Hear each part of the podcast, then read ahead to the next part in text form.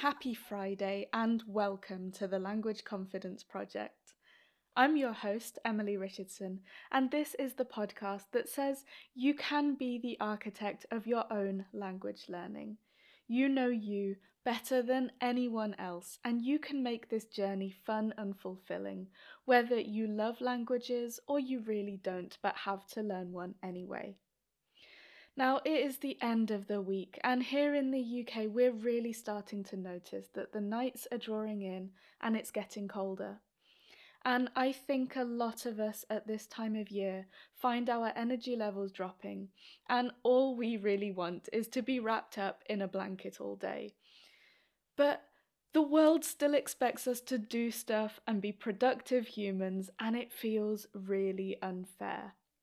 So, today I want us to start thinking about adding in some things to really look forward to on our language learning journey over the autumn and winter. Around here, we already talk a lot about the importance of identifying and then celebrating the small wins. But today I have a different kind of celebration in mind. I want to ask you what would a language party look like for you?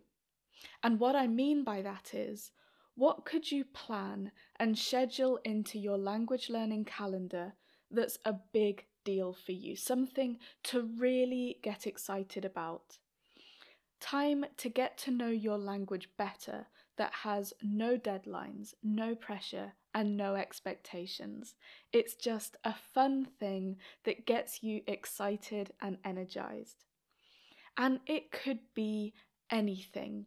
What your particular style of language party looks like will be really individual to you, your language level, and what brings you joy in the rest of your life but it could be a movie night, an outing with other people learning the same language as you, a meal out in a restaurant where you could practice your new language with the waiters, or a disco with you and the kids where you have an actual party with tons of music in your new language.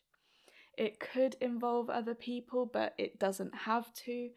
And it doesn't need to cost a lot of money, or indeed any money at all and it also doesn't need to take up a lot of time or energy.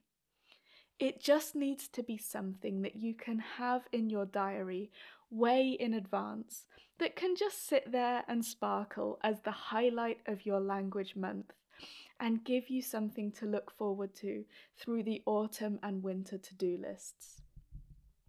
We spend so much time talking about the power of little celebrations, but so much of the time, we focus on celebrating things that we've already done. But wouldn't it also be so nice to schedule language celebrations into our future? Things that are not rewards, they're not contingent on you having achieved a specific thing or completed anything. They're just time for your language to pay you back for all the hard work you're putting into learning it. So get excited, language learners, and get planning your language parties. And then come and tell me about them on Instagram.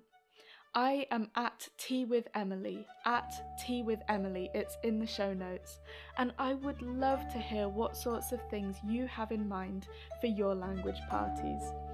Come and tell me your thoughts now, and then come back in a few weeks or months and tell me how they went. I would love to hear from you.